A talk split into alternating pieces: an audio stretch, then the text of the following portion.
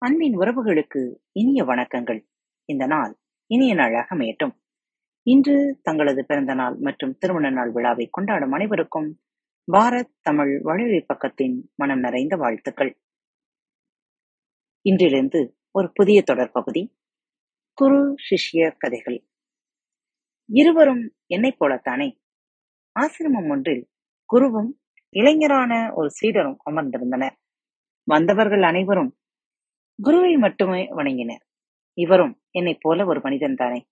இவர் படித்த பல புத்தகங்களை நானும் படித்திருக்கிறேன். ஆனால் மக்கள் அவரை மட்டும் வணங்குகிறார்கள்? என்னை கவனிப்பதே இல்லையே என சீடன் தீவிரமாக யோசித்தான். அவனுடைய யோசனையை குரு புரிந்து கொண்டார். உடனே அவனிடம் உள்ளே போய் ஒரு காலி பானையை கொண்டு வா என்றார். சீடன் ஓடிப்போய் ஒரு பானையில் இருந்த தண்ணீரை கீழே கொட்டிவிட்டு காலியாக இருந்த பானையை கொண்டு வந்தான். நான் காளிப்பானை தானே கேட்டேன் என்றார் குரு. இது காலியாகத்தானே இருக்கிறது? இல்லை.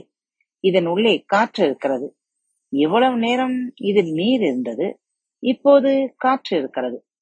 ஆக எப்பொழுதுமே அது காலியாக இல்லை என்றார் குரு.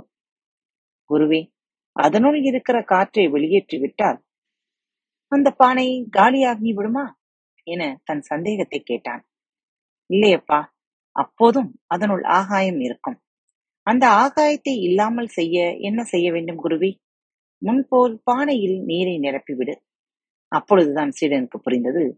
அவருடைய சிந்தனை வித்தியாசமாக உயர்வாக இருப்பதால் தான் அனைவரும் அவரை வணங்குகிறார்கள் என தெரிந்து அடக்கமாக நடந்து கொள்ள ஆரம்பித்தான். ஆம் சிந்திப்போம் செயல்படுவோம். மீண்டும் மற்றொரு தலைப்பில் உங்கள் அனைவரையும் சந்திக்கும் வரை உங்களிடமிருந்து விடைபெற்றுக் கொள்வது உங்கள் அன்பத்தோடு அன்பின் நேயர்கள் அனைவருக்கும் இனிய வணக்கங்கள்.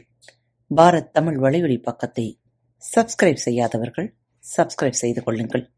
இந்த பகுதியை கேட்டு முடித்தவுடன் உங்களது கருத்துக்களை பதிவிட மறவாதீர்கள்.